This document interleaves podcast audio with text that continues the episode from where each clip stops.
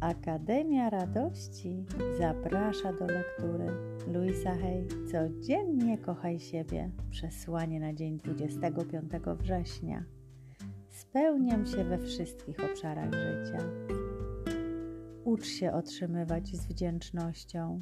Naucz się akceptować, ponieważ wszechświat postrzega naszą otwartość na otrzymywanie jako nie tylko wymianę dóbr Wiele naszych problemów bierze się z niezdolności do otrzymywania.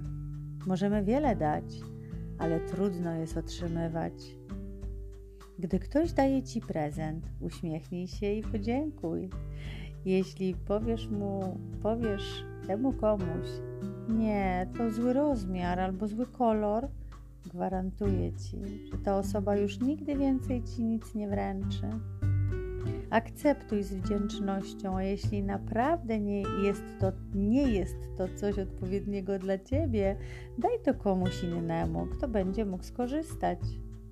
Chcemy być wdzięczni za to, co mamy, bowiem wtedy możemy przyciągnąć do siebie więcej dobra. Jeśli skupimy się na braku, to on płynie do nas.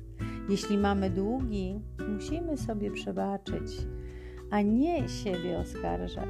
Musimy skupić się na tym, aby długi zostały spłacone przez afirmację i wizualizację.